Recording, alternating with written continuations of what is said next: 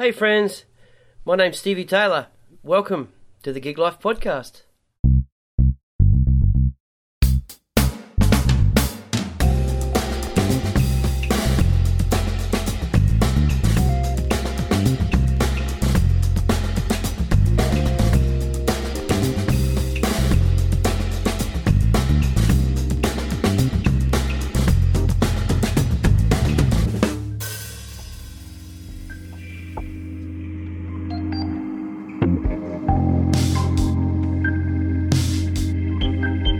My guest today is Terepai Richmond, arguably Australia's most toured and recorded drummer.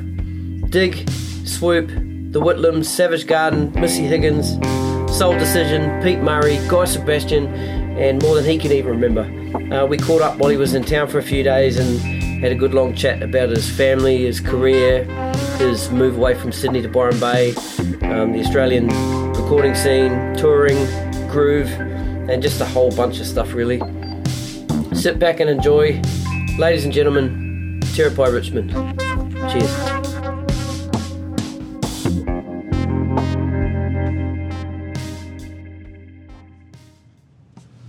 I think we're rolling. Terepai Richmond, welcome to the Gig Life Podcast. Hey man, thanks for having me. No worries man, we're here in your apartment in, or your hotel room should I say, in Cronulla. Yep. You're in town for a bit. Yep. What did you get up to last night? I just came into town yesterday early for an early sound check for an early gig in Sydney. Yep. It's one of the pretty flash gig actually, just a private do with the Whitlams playing at a birthday party actually for some newly self-made millionaires. Yeah, awesome. From some software development company. Yeah.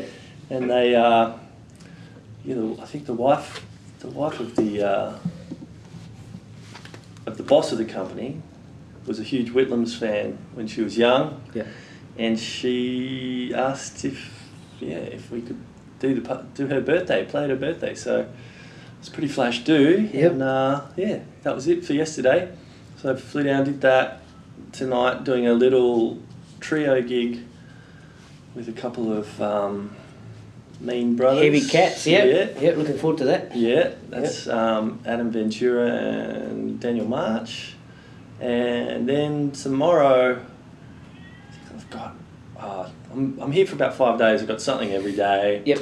And then on the road with the Whitlams on Wednesday. Yep. Just heading out for a couple of weeks. So that's the 25-year anniversary tour, is that right? Well, it's an extension of it. We actually finished that tour earlier in the year, but this is just a bit of an add-on that came late. It was based around the Queenscliff Music Festival in just south of Melbourne. Yep. We got that gig offer and then just put a few other shows on around it. Sorry, just checking my mic level, don't mind me. Check. That's a good... cut that. Oh, good. Professional as. Yeah. No, sorry. Yeah, so we got the Queenscliff Music Festival and then just put a few other shows around that to, I guess, work out the cobwebs before we hit the festival stage. Yep. We've got a couple in Milton coming up and then... this might be all past tense by the time you put this on. No, I think it'll be out this week. Oh, yeah, cool. Yeah. So anyway, a couple of Milton shows and then Blue Mountains, Narrabeen, yep. Port Macquarie, I think, and then down to sort of a couple of regional Victoria shows. And that's it for the Whitlams for this year, I think. Are you guys spread out all over Australia? Well, we all used to live in Sydney. Yep. Jack Housden, I don't know if you know him, he's the guitarist in the Whitlams, but he's also the guitarist in many other bands. He's a great, one of the best in the country, at doing his thing. Yep. He's a real fan of the 60s, anything to do with the 60s, and, he's just great. He's a great guy and a great player and a good vibe on stage and, anyway, he also lives in the Sutherland Shire. Okay. And when I used to live here, there was two of us in the Shire, and then Warwick, the bass player, and Tim Freedman were both living in Newtown. So there was two Newtown cats and two Cronulla cats. And then Warwick moved to the Shire. So there's three Cronulla cats and and one Tim still living in Newtown. And then I moved out. I live up in Byron these days. Up in the hills up there, a little farm to get away from the big smoke. Yeah, well, let's go there a little bit, eh? For sure. So, we'll roll it back if we can. So you were born in Sydney? I was born here, in the early 70s. And, grew up in a... My parents' band, well, both of them were sort of entertainers and... And caterers, and we had this business called Polynesian Parties. And when I was pretty sure I was about 6 years old, I used to get dragged to all the gigs and got sat on the front of the stage with a set of bongos when I was six. That's kind of my earliest memories, and I have photos from those days of me sitting there with a little A around my neck and a set of bongos. And then my dad used to own all the backline gear, so there's this. I think I was about a year on from then when I was about seven. I remember our drummer didn't show up once, and everyone was saying, "Oh, well, you're just gonna have to play drums tonight." And I'd never played the drums before, but that was it. I was on the kit, and my uncles used to be the drummer in a band called Adija. Really? Yeah. Oh, no way. Yeah, it's one of my favourite bands from New Zealand. Yeah. Oh, awesome. So, and he was playing guitar in my parents' band. Right. So I got thrown on the kit, but he, basically gave me a crash course in not crashing that night on the kit. I think, I can't remember, but he would have shown me a super basic groove, and that would have been it for the whole night, I reckon. Yeah. So just across the board for all the different styles, because we, the band played sort of old timers style, Latin, disco, country, island music, a bit of rock and roll, a bit of funk. But with one drum beat for the whole time. And anyway, apparently it was the best it had ever sounded, and so I got the gig after that at seven. So I was the new drummer in the band from that age onwards, and just had as time progressed, just had a few, not really lessons, just got told, shown different things. Yeah, I was going to ask, was there formal training? There was a little bit across the years, but those early years I was just bashing stuff really, and my uncle kind of keeping me in check, but it wasn't. For him, it was more. They were very musical. It was about playing the music, not playing the drums, really. Yeah, gotcha. And I think a lot of guys forget that these days. It's a real lesson that kids, just some people miss out on. They can do all the fancy, cool stuff, flashy stuff. Can't play 2 and 4. Can't play to put bread and butter on the table. Exactly right. Yeah. And it's not uncommon. And not just it's a worldwide thing. Yes. You know, lots of people that don't get the opportunity to play with other people playing real music, and that's essentially what we're doing it for. And that was kind of a big lesson that I didn't know that I was learning at the time. At the time, I learned a lot. A long time later, that was the best formal training I could never have. Was to basically learn how to play songs, how to play music, how to play with other people, how to learn that the focus shouldn't be about you. It's not about you. And the more that it became about you, the more you were probably doing the wrong thing.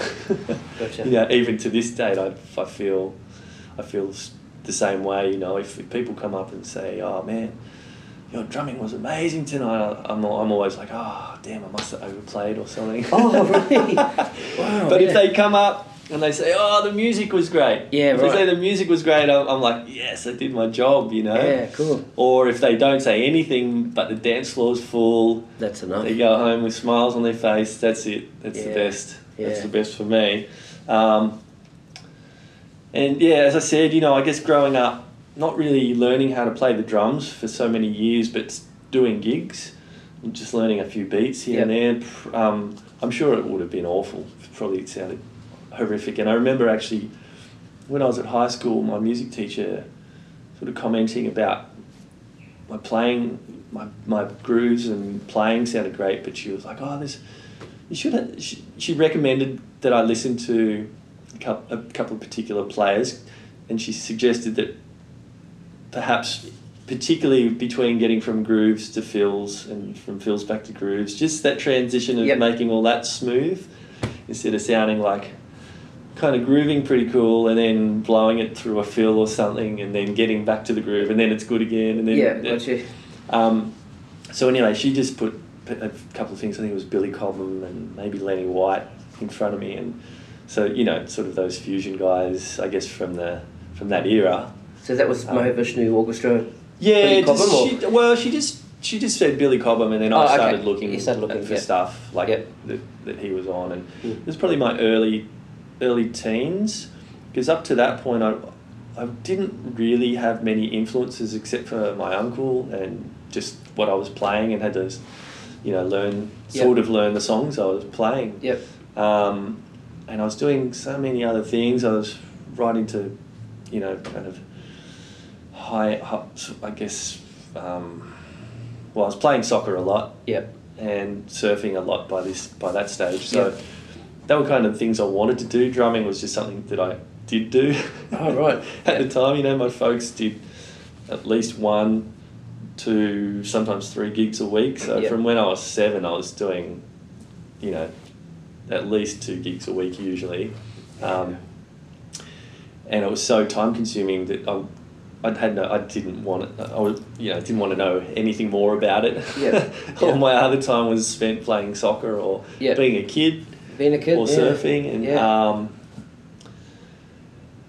I guess not until I was in my mid-teens did I sort of have any real, I guess, desire to, and it was never really strong, but it was a desire to get a bit better at a few things. Was there a moment that made you want to? Did you like see somebody play or? Probably that time when my music teacher, Vesna Gregov, actually, that was her name. She was really great, but she introduced me to Billy Cobham basically, and then once I started looking through that, you know, that style of music, came across many other things that were like, you know, quite inspiring at the time for me. Mm-hmm. And then I guess it progressed there for till my late teens, of being interested in that sort of technical side of music, you know, lots of sort of jazz influenced stuff and Latin stuff. Mm. But I never really kind of I never went super deep in any of those things. I just I was more kind of inspired by just the listening and the musicality of some of the stuff, not all the stuff. Yep. But I don't consider myself like a great technical player by any means, but I've just done it for so long that people go, oh man, your hands are, you know, really fluid. And I'm like, oh, they're like, what did you practice with? What did you study? I'm like, oh, I didn't really practice much, man. I surfed a lot. But in saying that, my practice was playing. I did 2 or 3 gigs a week from when I'm 7 to when I finish high school. That's a lot of playing, just actual playing for a person, anyone of that age, you know. And those gigs were long gigs, like 7 till 7:30 till midnight. Yeah. So a lot of the time I'd be falling asleep between the last couple of sets, and my parents would have to send out the search party to find me a lot of the time. I sleep under the tables or in the next door neighbour's, you know, front yard or something. Yeah. And do you have other siblings at play? My sister was involved too. Yep. She's a really good, I mean, it was basically like a big Polynesian show, travelling show band. So we had the big floor show, Polynesian floor show. Sorry, which side of the family is Polynesian? Yeah, your mum, okay. Yeah, mum's from Aitutaki. Okay. The Cook Islands. Yeah, Cook Islands. My dad's Scottish. Okay. So he's quite a mix. But it is a mix, yeah. Yeah. They made, you know, they sort of hammed that thing up, coconut haggis. And, you know, they were great. They were just great entertainers. Yeah. They still are. Still awesome. Still, you know, they walk in. They don't leave. They don't leave the house without a guitar and ukulele. Even if they're going down the shops, you know, there's always an opportunity somewhere. That's so great. And man, as soon as they pull those instruments out, they're the life of the party. It doesn't matter how old you are. Yeah. They're the life of the party. I take them sometimes to some of my friends. You know, just little dudes at their houses, and they're just a hit wherever they go. Yep. So they've been, you know, a real inspiration for me for many years now. Yep. Not that I consider myself a great entertainer like them, but I guess just being, you know, just seeing how inspired they have kept from music is, you know, a lot of people say, wow, you've been doing it for so long, how do you... you know, stay inspired with it. I'm like, it's just in you. It's just great. Yeah. What else am I going to do? Yeah. You know? Yeah. That could give so much joy, firstly to myself and then secondly to others, or vice versa, you know? Something you've always known. Yeah. Having played so young, you know? It's all ingrained. It's in your... It's in your genes now, you know? So. Yeah, and I think once you see the joy that you can give to others, that's a gift, man. Like, yeah. You know, and knowing how powerful music is just full stop. Yeah. Whether I'm involved or not, like, you know, we all know that music's a great source of joy or sadness or you know whatever emotions you need, it can give it to you. You can find it in a song. Yeah. Yeah. Right. And you're you got children. I do. Yeah, and your children into music? Yeah. I saw a couple of your Instagram videos. Oh, yeah. Jam with your kids on your drums. That's awesome. Yeah. So I've got four boys of varying ages. Yep. But the youngest is 2 and, we've got a bit of gear set up at home, drums and keyboards and guitars and stuff. But all the young ones just seem to just love smashing the drums, you know, like most kids, it's that primal thing of... Yeah. It's instant gratification as soon as you hit that thing. That's right. It's there, and you don't have to learn anything. You can just pick up the stick and smash it. But in saying that, my 10-year-old, he's getting quite good. Like I don't sit down with him and teach him one-on-one often. I just give him a few little things every so often when I think he's ready for it. Yep. And he just plays a lot. He'll go and play. So now we've actually got a kids band called Poppy Galactic and the Beat. I'm the Beat, of course. But my 10-year-old's now starting to play some of the songs on the gigs we do. So I think I'm going to try and get all the kids on the instruments eventually when the timing's right. Great. My wife sings, and she's the front woman. She's Poppy Galactic, and bringing the message of kind of, you know, living a good, healthy, green life and saving the planet, because we're from another planet, or she's from another planet. Yep. And it's just good messages for the kids, you know. Mm. It's like a modern day Partridge Family. Kind of, and that's not an insult at all. That's a positive. I've had my whole life.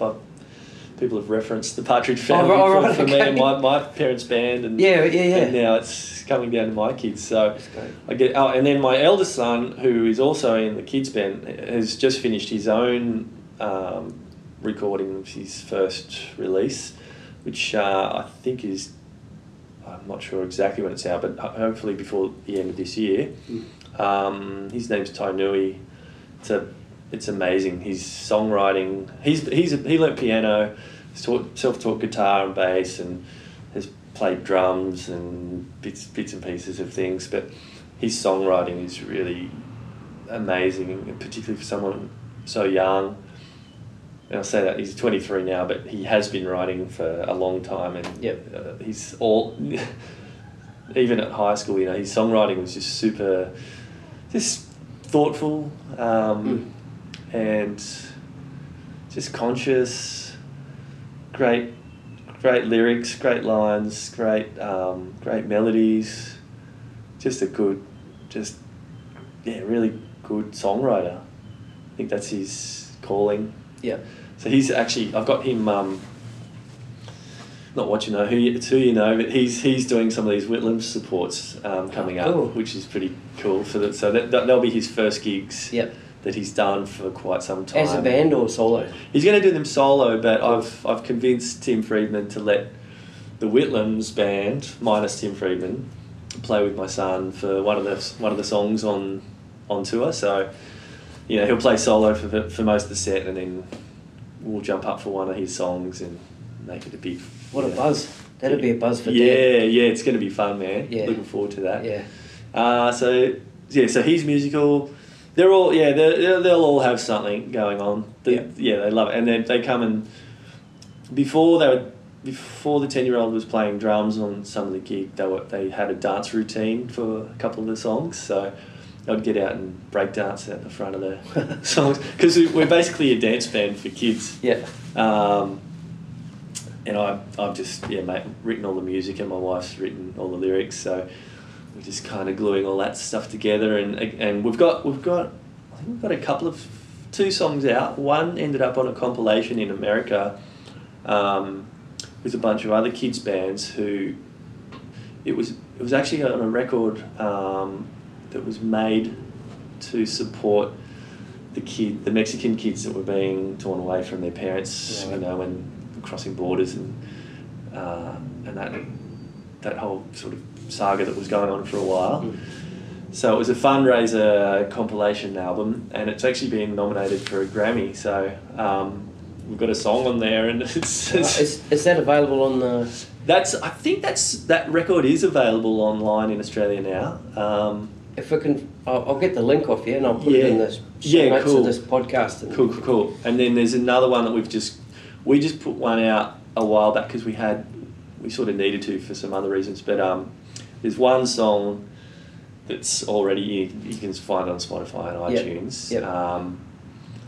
But I'm still finishing the rest of the record. So again, hopefully, if I can squeeze in enough time to put some work in, then that'll also be done before the year's out. Great. So to answer that initial question, all the kids are and will be more and more musical as time goes on. Yeah, that's cool. So it's roll. Sort of, we've gone back, and then we've gone up to Byron. Now we're back. We'll come back down here to Cronulla. Yeah. So when was... So you've gone from playing in your mum and dad's band. Yeah. And then you discovered this other music and started learning that stuff. When was sort of the breakaway from your parents' band into... Would I say more was progressive the word? Let's just say, what was the next thing after your mum and dad's band? Yeah. Well, when I was 18, my folks left Sydney to open a business on the Gold Coast, like a kind of theatre restaurant, basically. And they asked me if I wanted to go. They didn't sort of force me to go or anything with them. I was 18. I just finished high school, and I said, I think I want to, I like playing music. I think I want to keep playing music, and I think Sydney's the place to be, not the Gold Coast. Yeah. And so I stayed, and at the time, I think my mid to late teens, I started having a handful of lessons with different guys who were at Andy Evans' Drumcraft. So a guy called Pete Chabo. In fact, it was just a handful of almost like one-off lessons with a bunch of different teachers there. Yep. And one of the teachers was this guy called Pete Chabo, who was playing in a band called Belly Dance at the time. And he was also... I think he just started playing with Jenny Morris, or got the call up to play with Jenny Morris, and he had, I'd had a couple of lessons with him, and he said, "Oh man, you play really great. Like there's not a lot, I mean, that I can teach you, really." And I think Jenny Morris had just maybe been offered a touring spot in, or maybe internationally, with Prince. Oh, what? And so Pete was going to be going on tour anyway, so he offered me this gig with Belly Dance, which was basically like a soul funk band. And I was 18, and I was like, "Yep, I'm in." And so that was my first sort of band outside of school that I joined. Pretty much straight out of school, straight into that band. And then the keyboard player from that band was Scott Saunders, and he was a keyboard player and one of the founding members of Dig, Directions in Groove, who was about maybe 2 or 3 years later after joining Belly Dance, we started that band, Dig. Mm-hmm. Oh, so you started Dig? Yeah. With it? Yep. Yeah. Yep. We actually started it because I think it was Andy Glitterer who used to be one of the DJs on Triple J. It was around the whole time of Acid Jazz. Well, just when it was kind of starting to kick in. Mm-hmm. And there was a label called, I think it was actually the Acid Jazz label, or it could have been Talking Loud. One of those labels was launching here, and Andy was putting a party together for the launch and asked Scott to put a band together in that sort of thing, new Acid Jazz thing, which essentially was kind of sort of meshing jazz and funk really, essentially. Bit of psychedelic. And and so Scott called myself and a few of the other members. It wasn't actually, the very first gig had a different bass player and maybe a different sax player too. What year was this? This would have been 1990 or 90, yeah, I think 1990 or 91. Yep. Maybe. Around that time anyway. So that was about the beginning of Dig, and that had sort of come from Belly Dance, and so Dig started then, and about the same time I actually auditioned for a band who were looking for a drummer called Swoop, and it was funny because I'm guessing you know Lucius Borridge. I know of him. Yeah, haven't talked to him yet. Yeah, well he's one of the greatest rock drummers. Well, not just rock, but he's a great drummer. Yes. Great drummer. And he and I happened to, I think we're pretty much the same age, but he and I both went for this audition with this band Swoop at the same time. I think he was before me. I think we may have even walked past each other in the hallway, not knowing each other. Right. Anyway, we both auditioned, and they couldn't decide who to give the gig to, so we both got the gig apparently. I don't remember this, but I think apparently we did it. We did a couple. So you shared the gigs or something? Yeah, no, well, we did double drummers. Oh, double drummers, wicked. But we were both like 19 or 20 at the time, something like that. So pretty young, and they were just more like a crazy funk. It was pretty much funk back then, and then it morphed over the years into more of a funk rock kind of thing.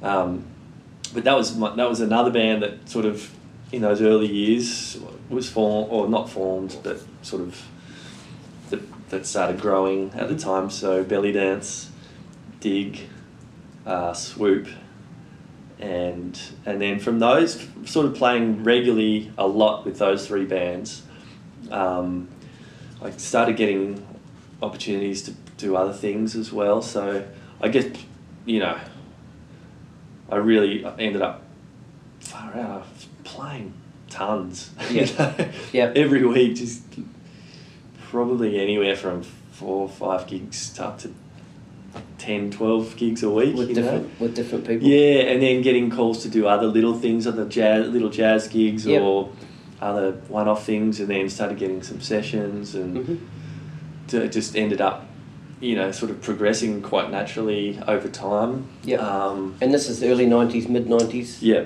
Yep. Yeah, early 90s, and then just through that next sort of 5-year period of just being super busy with different things, particularly sessions, and and then also started touring a lot internationally as well.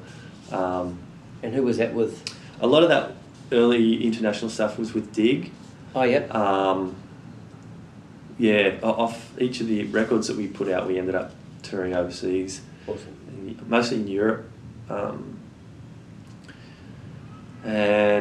then, you know, sort of splitting my time between playing live and lots of studio stuff that started coming in when there was still lots of drummers being used on records. Budgets and budgets, and there was still budgets for that stuff. Yeah.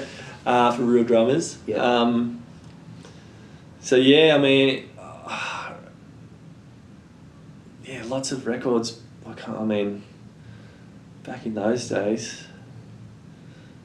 I mean, one of the craziest ones that I did that at the time, no one really believed in their music or their songwriting at the time, but it was that band Savage Garden, and I think everyone just thought it was a joke at the time, right.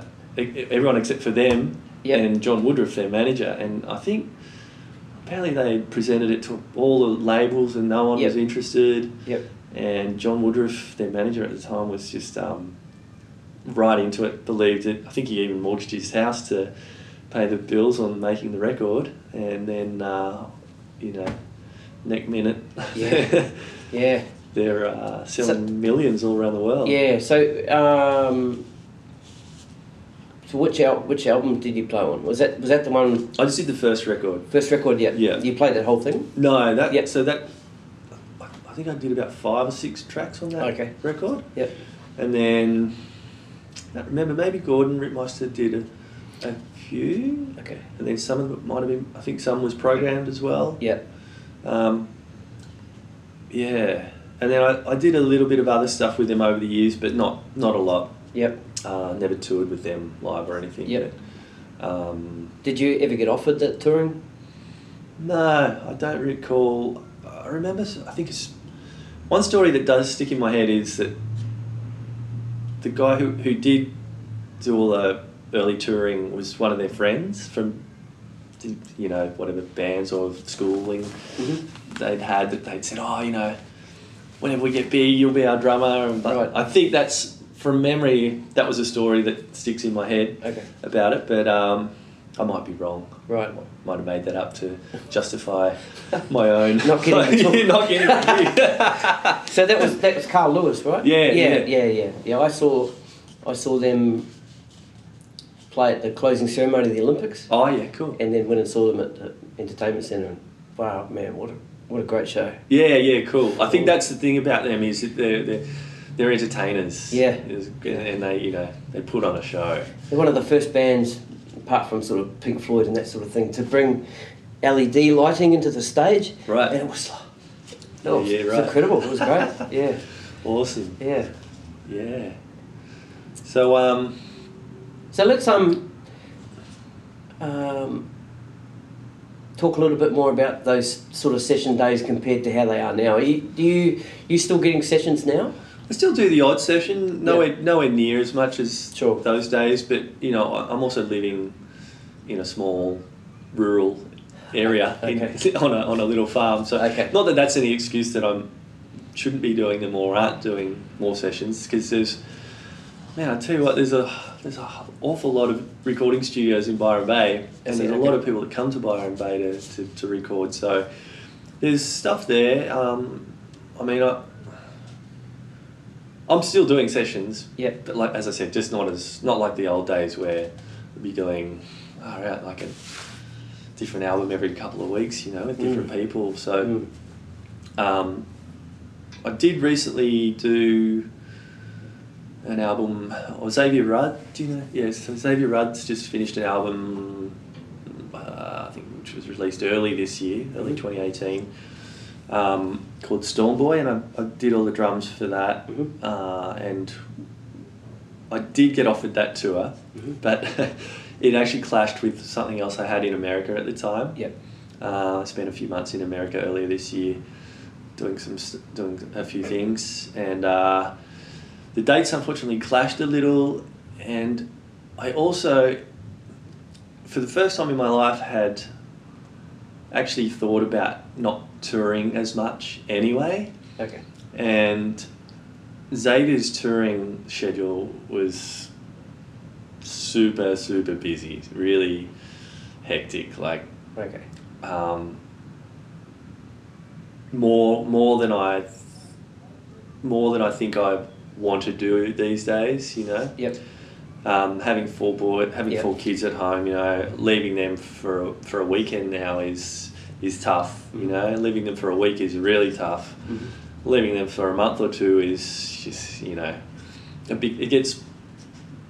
it's painful, you know. And I've never in the past really felt that way as much as I do these days. So it's the first time I've really started consciously thinking of saying no to gigs, touring, particularly big sort of, you know, a big touring gig like that. Yeah. Because they've just, this year they've done, you know, I think they did 2 months in America, 2 and a bit months in Europe, right.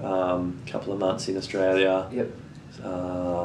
With not much time off in between, moving around, you know, like to different regions. Mm.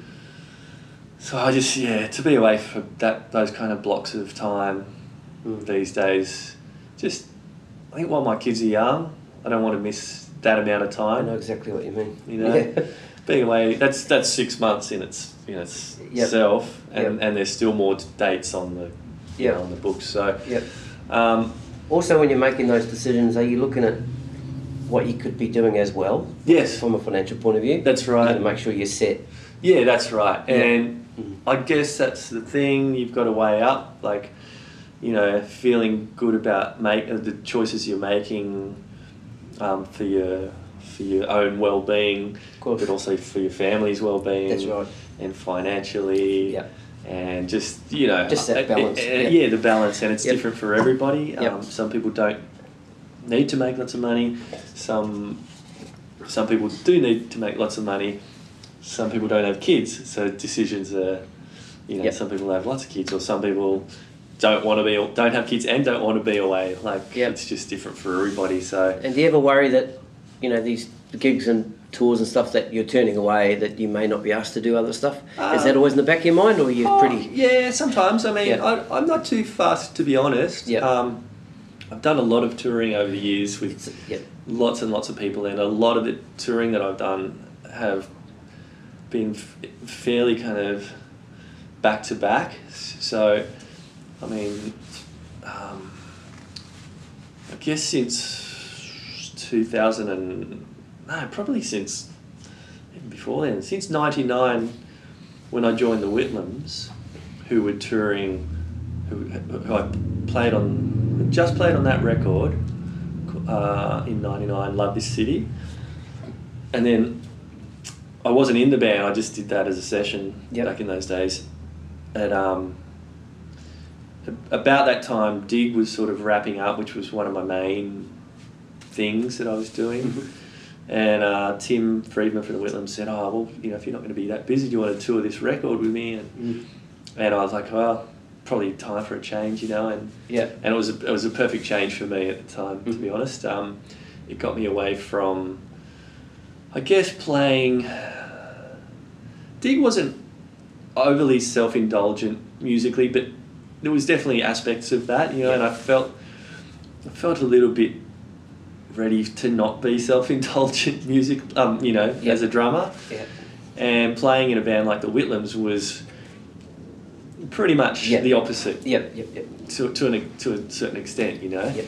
Playing very simple grooves, and but getting back to the core of what I'd learnt as a kid, which was to play the music, play the songs.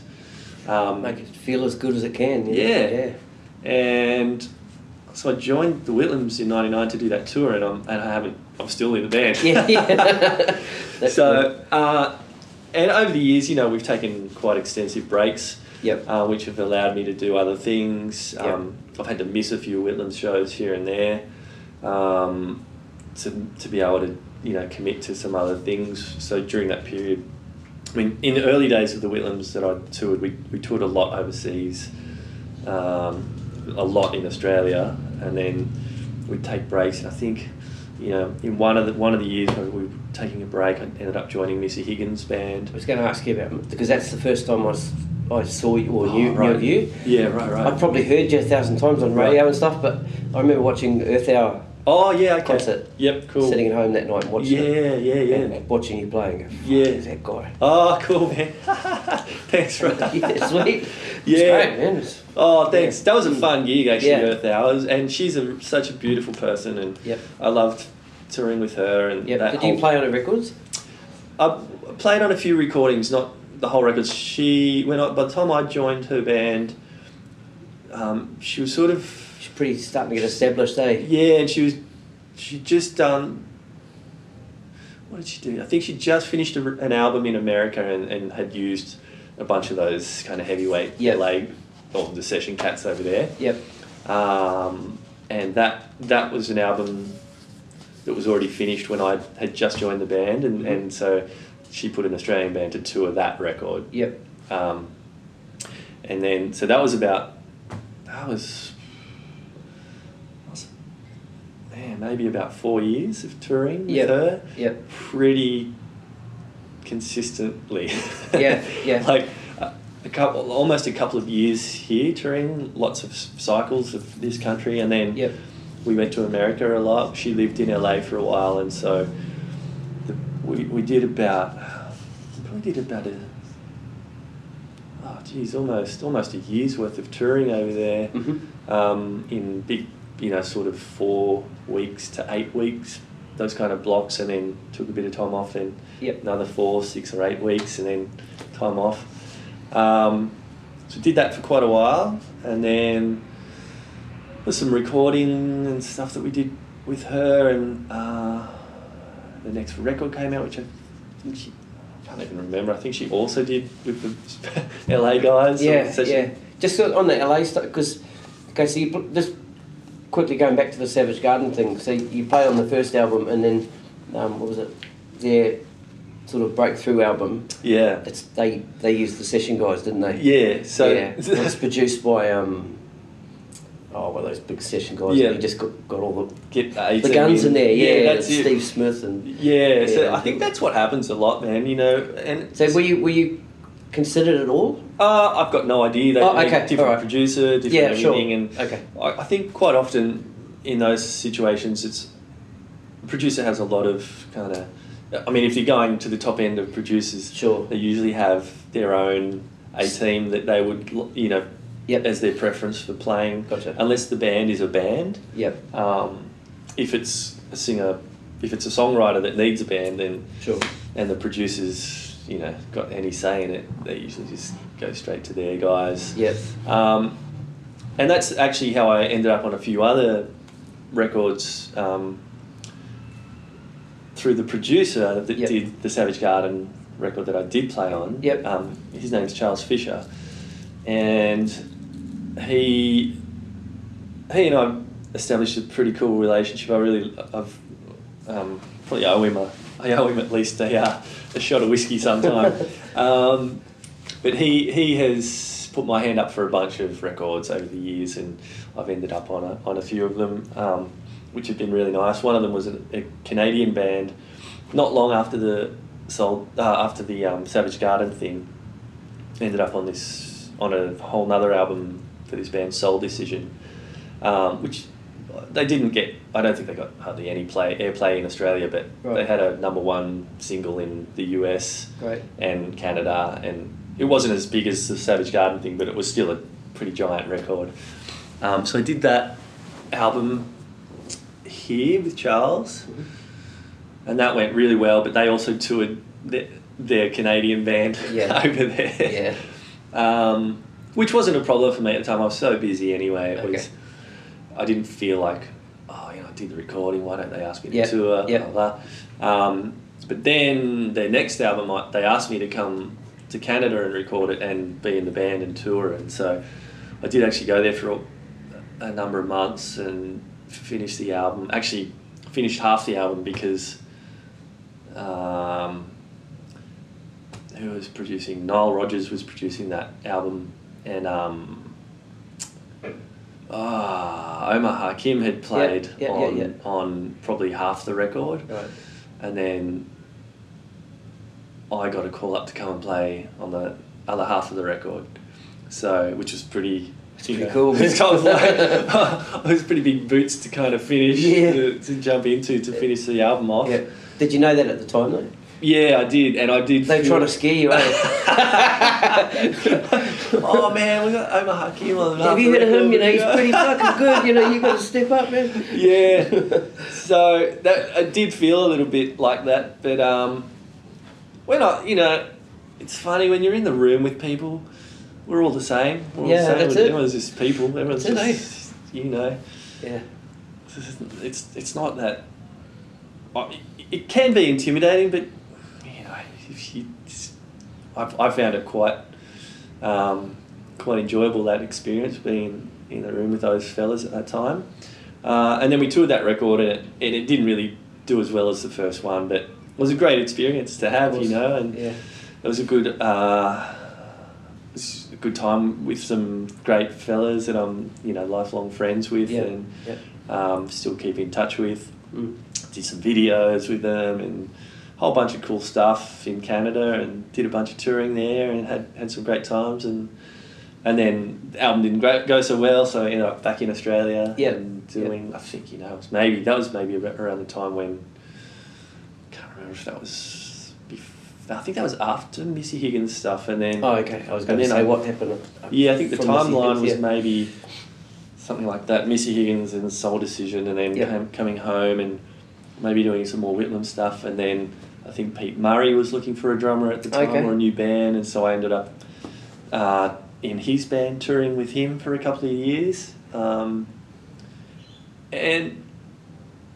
again, it's the sort of... you know, in Australia... the amount of touring you can do is kind of limited, so a lot of the times you'll be on the road for a month or something, and then there'll be a break, and my diary was just this. It was like I may as well have been in a circus, just juggling dates everywhere. Right. And I remember I've still got some of those diaries, and I look back just on the odd occasion when I sort of spot some old diaries or whatever, and just look through the books, and there's just so many dates and times and things of different. Would have been a bit harder to sort of juggle that stuff back in the day without the internet and digital calendars. And I didn't even get a mobile phone until not that long ago. Yeah, right. Yeah. Or in the scheme of things, you know, people had mobile phones for about probably 20 years before I got one. Yeah. Because you're not that active on the social media type. Not really. No, I don't really. Good on you for that, because I don't really do sucks you in, man. Yeah, I mean, I've got Instagram. That's it. Yeah, it's not really based on my music or anything. It's just kind of a little mishmash of it's cool, whatever's happening, and I don't feel any urge to keep posting stuff or looking at stuff. Yeah, I find, you know, of course you do pick your phone up at times and just endlessly flick through things, but I just got, there's so many other cool things to do rather than sit there with the phone in your hand. But then, you know, I guess being the nature of being a musician and a touring artist, you're on the road and there is plenty of downtime where flicking through the phone is all you've got, or you could go for a surf, or like now like today got up early and had a surf. But yeah, not a big social media kind of guy. Yeah, cool. Yeah. No, good on you for that. Yeah. That's really good. Okay, so after Pete Murray, what happened there? Yeah, Pete Murray touring. Sorry, are you still in Cronulla at this stage? So I moved to Byron about 3 years ago. Okay. And that was really to, you know, I think we were, so I had three boys then. Mm-hmm. And I don't know if the youngest one was on his way he was definitely on his way. I just don't know how far he'd somewhere. Yeah. But yeah, I just got a bit sick of Sydney. I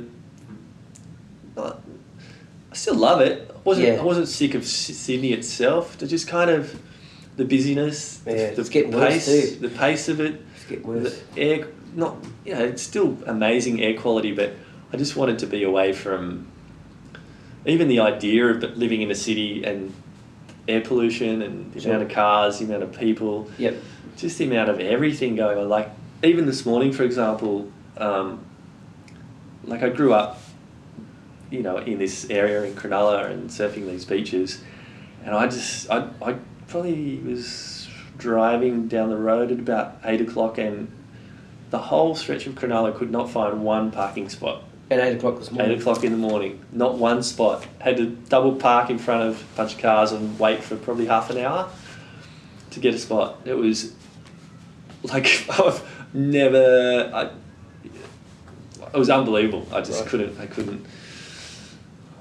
understand why it was so busy, and but it was a great reminder of why, just one of the little reasons that I got away from the this area, you know. Oh shit, sorry. No, that's all right. It's supposed to be on silent. So I'm professional. Total professional. Professional.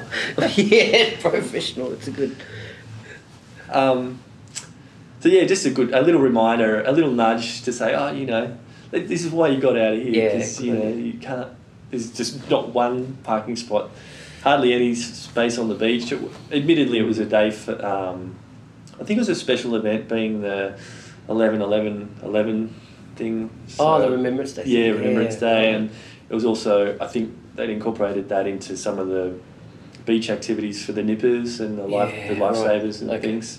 Okay. So it was particularly busy. Yep. But when I spoke, you know, I got in the surf and had some friends in the surf and just chatting away, and they're like, oh man, it doesn't matter if there's a special event on or not, it's like this every weekend, like just crazy busy. And there's a lot of housing development going on in Cronulla area, and it's you can see it just blowing up in terms of the population, and it's kind of I guess the road's not quite coping, and the amount of parking, and I'm way up the street. Yeah, right. I was sort of backed up to turn right into Croydon. Yeah. I was going to go and park down there. Usually I park around there from playing gigs. You know. Yeah.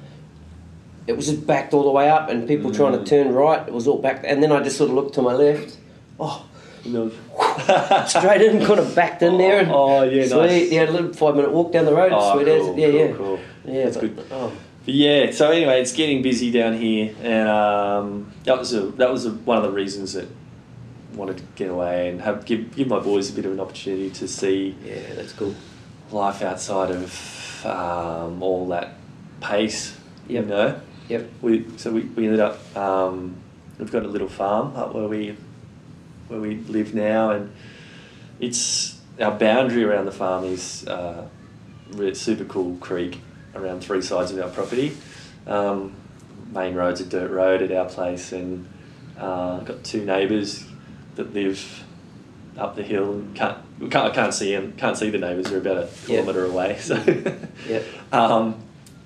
so yeah, you know, we wake up and look out the doors, and there's just trees, and it's all green outside our doors. Yeah, yeah. You hear wildlife, and that's it. Yeah. It's so. Yeah, a friend of mine's done the move up to Byron. They used to live on the northern beaches, and he quite often posts on his Instagram. It's incredible. They open their doors in the morning, and it's just all green. The kids are running around out there. Yeah. Envious, man. Yeah. It's great. I'm loving it, and I'm loving giving the kids that opportunity, and actually being able to share it with them. You know, like not. All right, here you go, we've moved to Byron Bay and I'm going on tour, see ya. Yeah. But now, being able to actually sit there or, you know, hang around and enjoy it, we've got a few projects going, like put in a flying fox for the boys, made a couple of skate half-pipe. Coming to stay at your house. Yeah. Well, I'm just about to finish the tree house, which has just become more like a 5-star resort. Sweet. Overhanging the creek, which is... it's actually beautiful, man. Awesome. The boys have got the best real estate on the property, actually, where the treehouse is. So, just cool things like that, you know, putting rope swings over the creek. Just, I mow a soccer field into part of our garden, which is, you know, not many people can say they've got a soccer field in their backyard. Yeah. But things like that, you know, everything. Space, the kids have got it all. Yeah, well, you've got it all. Yeah, it's definitely. It's so great. Yeah. So that was that's what I moved away from Sydney for, really. Yep. And it was about 3 years ago. It was to get the kids some, I guess perspective on life. Mm-hmm. You know, planting lots of food trees and trying to get the veggies going, but a bit of maintenance involved with keeping a good veggie garden going. Yeah. Just teaching kids, you know, how to think about the planet, about nature, about where food comes from. Yeah. Doesn't actually meat's not born as a piece of thing in a plastic. Yeah, yeah. It's actually that cow there. Yeah. You know when you want steak or sausages. Yeah. It starts like that guy, and all our neighbours have got sheep and cows and goats, and we get plenty of snakes. Actually, freshwater crayfish in our creek, freshwater mussels, eels, fish, turtles, all the stuff's there. So.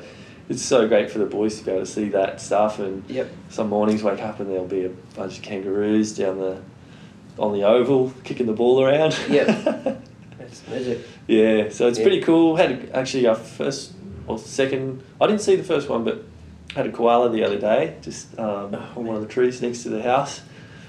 Only I knew it was there because the dog was going crazy. Actually. So just even those opportunities, for the kids to see animals in nature and, not in captivity or something, where it's... I think it's almost more real when you see them. I mean, it is real. Of course, but in your own backyard. Yeah. They can take ownership of them even. Yeah, that's it. Our pets. Yeah. Koala and a pet turtle. And yeah, totally. Yeah. So that's been great to be able to give them that opportunity. Yep. And I reckon the Pete Murray thing sort of wound up a little while back. He did a tour, I think, like a 20th or some sort of anniversary of, I think, his first album, and ended up using that same band that did all that for first album and first bunch of touring and toured that. And then I didn't really go back to the band after that. Yep. He ended up using some other players. But I actually, over that whole period of time, probably the past 10 years or so, I'd also been playing with Guy Sebastian. Yep. So that was a thing that was sort of on and off, because a lot of his touring would be his big tours would only be sort of 4 weeks long, and maybe with a couple of additional weeks of regional sort of stuff. And that would be it for a year. And then a lot of his work would be more sort of corporate type shows where... Yep. Just because of his profile, he would get that style of gig. So a lot of them would be sort of mid-year or late in the year corporate-y stuff, parties, big functions for big companies and things like that. So it wasn't always a lot of touring, so it's been on and off with him. Did you used to come in for that corporate stuff? Yeah. Yeah, cool. Yeah, so I used to do, all of it. Yeah. Up until probably about a year ago, I think. Or maybe even the start of this year. I think I was in America and he was starting a tour here. And another one of my favourite drummers, Andy Fissenden, he was doing that tour when I was away with Guy. Or when I was away, Andy did the tour with Guy. Yep. And has been doing it pretty much ever since. Right, so. Okay. Yeah. Maybe I was away. I think I was maybe away with Rodriguez and some dates clashed. I can't remember. Anyway, I was doing some Rodriguez touring as well last year overseas, in Australia first and then overseas in America. Spent a bunch of time there with him. And I think that was maybe where there was some clashing stuff with Guy. Okay. Guy's kind of got an A team, B team, C team, D team. I think because his work's so sporadic, quite often players will be already on a tour for a month or something, and can't commit to a one-off show with Guy or something. So just because of the nature of his touring, really, he's had to have multiple players in place that can cover do the gig. Sure. So at the moment I'm not committed in any sort of bands at the moment. Yep. Just kind of feels good.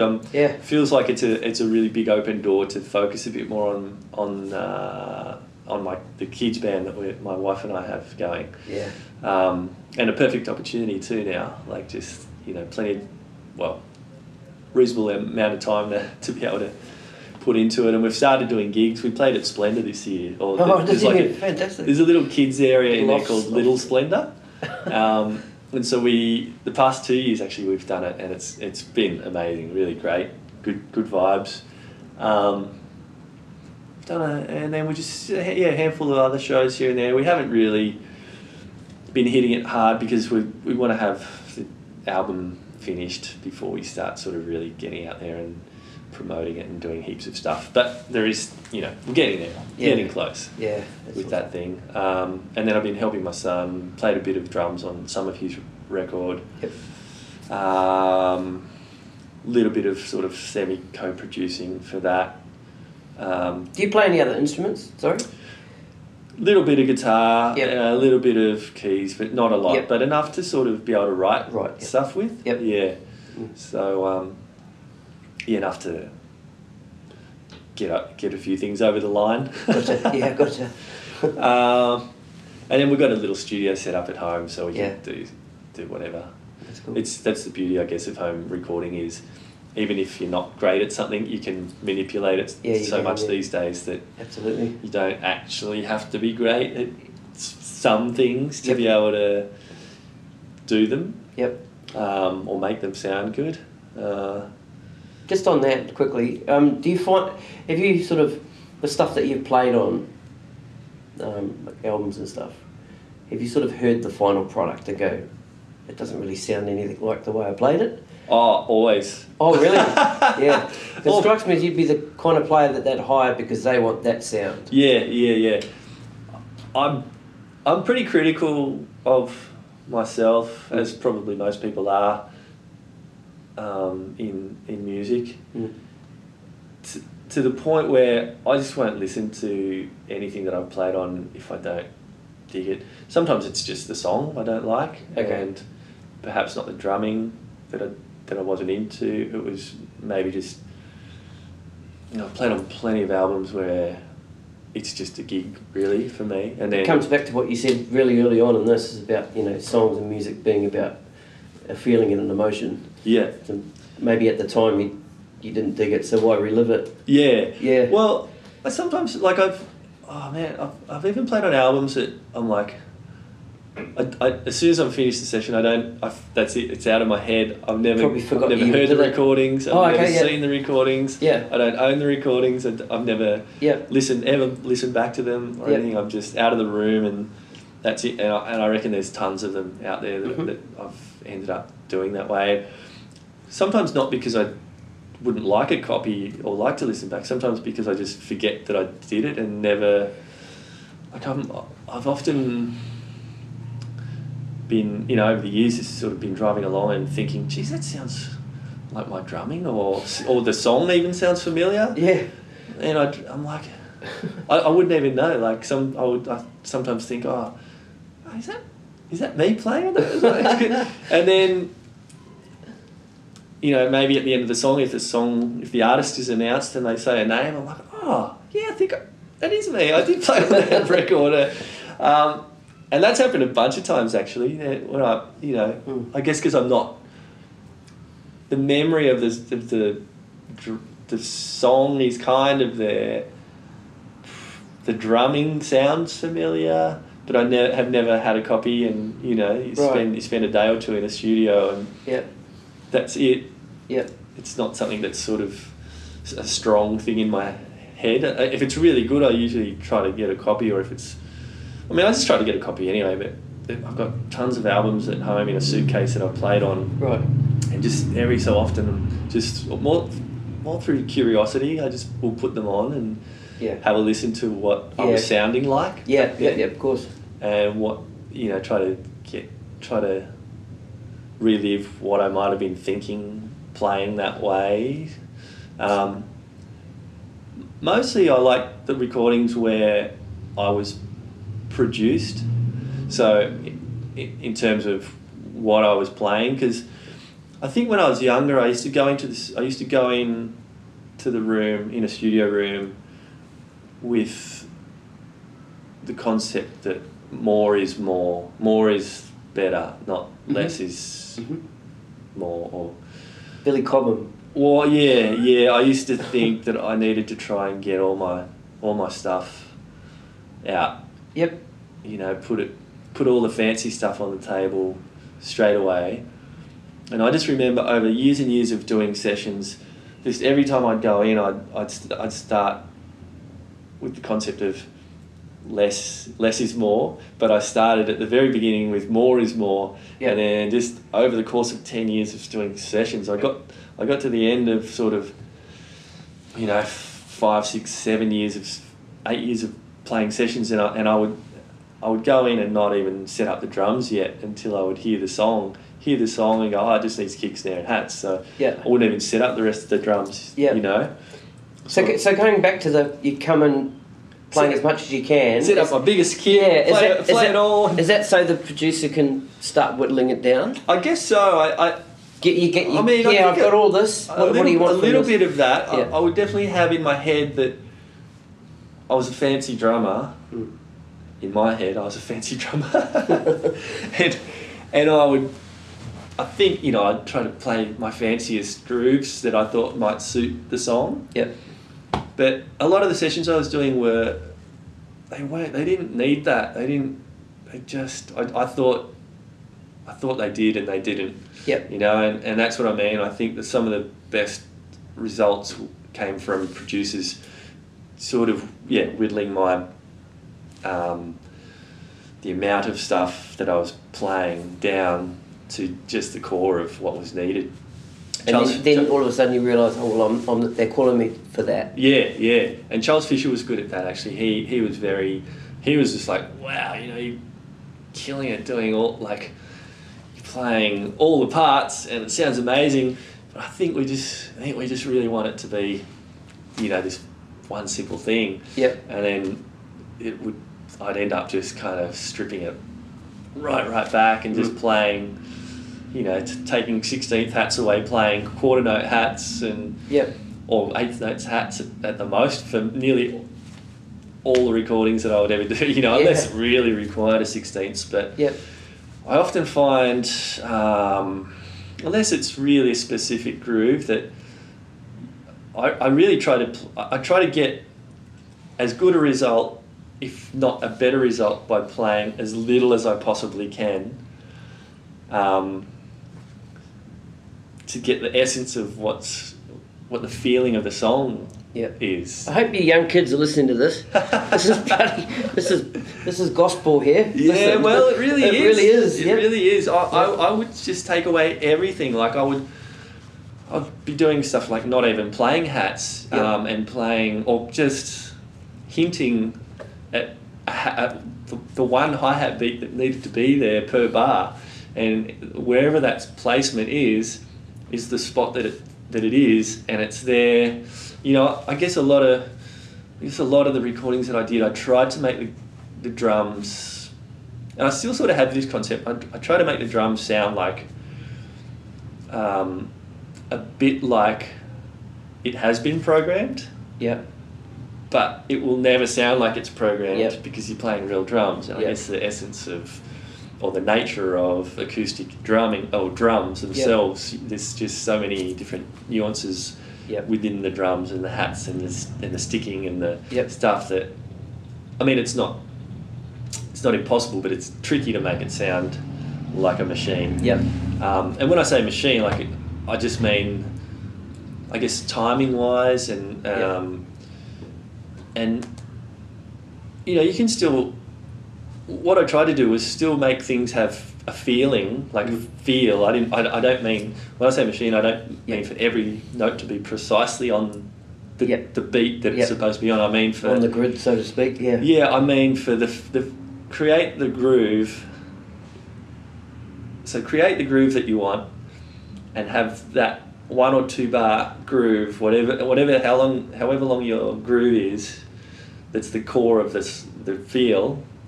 Have that be the thing that repeats like a machine. Gotcha. You know, so yep. It might be a super lazy groove and sloppy as all hell, but yeah.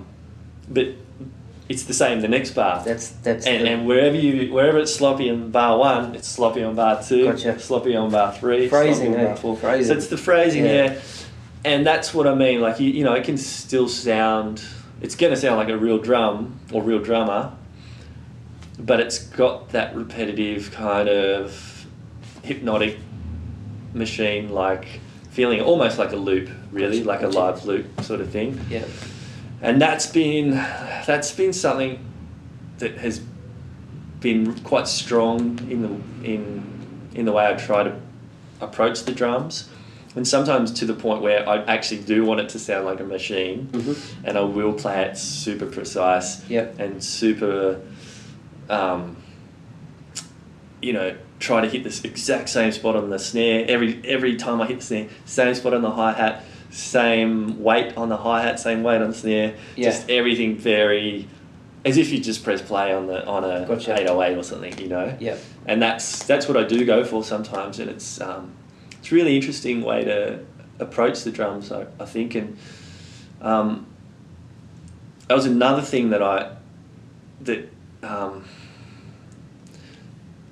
when I think about it now, it was something that also made me change the way I do fills. Thinking like a machine and not like a drummer. I mean, that's a pretty broad yeah. sentence, but in terms of instead of getting to the end of a verse or a chorus or whatever and thinking, okay, here comes a fill, here comes an opportunity to do a fill, thinking about what you're going to do and then crash into the next section. What would I do if I was a drum machine? Well, it depends on the drum machine, and depends on whether it has been programmed or not, but someone who doesn't know much about drumming might just stop the drum machine and then restart it. Yeah. So I would start thinking along those sort of lines, where trying to think more like a non-drummer, like someone who doesn't know anything about drumming or drum programming, and thinking about what would they do. Maybe not hit that crash on the one. No crash. Yeah, no crash. No yeah, crash. Yeah. No yeah. fill. No fill. Yeah. Fill after where you would have filled, just thinking outside the box or filling into where you would normally put a fill, yeah, and having space in the regular fill spot, or just crashing into a fill and having space, no fill, straight back in on to the next part with no crashes. Yeah. Just things a little bit outside the box of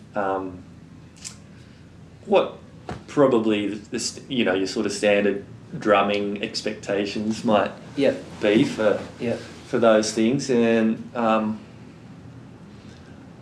as I mentioned before, just even with the feels as well as the feels, seeing how far I could go with playing as little as I could, but getting equally as cool a feeling, if not better, like. How much can I actually take away? Yeah. And yeah. have it still sound like, Yeah. Amazing. Gotcha. And it's man, silence is powerful. Absolutely. It's so powerful. I learnt that as I started experimenting more with it. Sometimes it's the space between the notes. It really is. Yeah. That is, it's gold. That's real estate. Yeah, absolutely. The real estate in between those dots. Yeah, it's gold. And I still, even to this day, I love just stopping in weird places during songs, where sometimes it doesn't always work, because if you've got to have players who are kind of on the same wavelength. Sometimes you've got guys who just sort of follow you too much, or don't follow you enough, or don't know what the heck you're doing, stopping in this weird spot just to have a, what are you doing? Like stopping, not getting the concept or the, or being, just not being on the same page, I suppose. But so it doesn't always work, but when it does work, it's, oh man, it's the best, it's the bomb. Yeah, yeah, that's awesome. Yeah. Yeah, and tonight's gig with Daniel and Adam, what sort of music? Don't know yet. I haven't played with Daniel, so. I haven't. Okay. No, yeah. It's a bit of a jam. Yeah. Awesome. It'll be, I'm guessing, kind of a. It's only trio, so it'll be pretty simple sound. Yeah. Maybe a bit of a mix of soul, reggae, funk. Yeah. Yeah. Dance vibes. And they're a couple of monsters, man. Adam and Daniel. Yeah. Fantastic players. Oh, I'm looking forward to it. Yeah. I haven't played with Adam for a while because. Because you did the Guy Sebastian thing? Yeah, Adam was doing it for most of the time that I was playing with Guy. Yeah.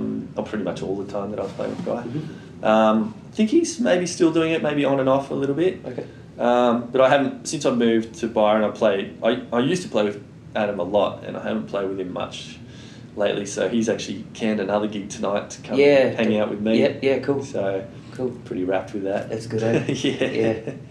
Yeah. Should be fun. We usually have fun at this joint. Okay. So, yeah, looking forward to it. I'm looking forward to it too. Yeah. I think on that note, Terepai Richmond, thank you for being on the podcast. Oh, pleasure. Pleasure. Thanks for having me. Oh, man. Awesome. Loved it. Cheers, bro. Thanks, bro. Thank you. Cheers, man.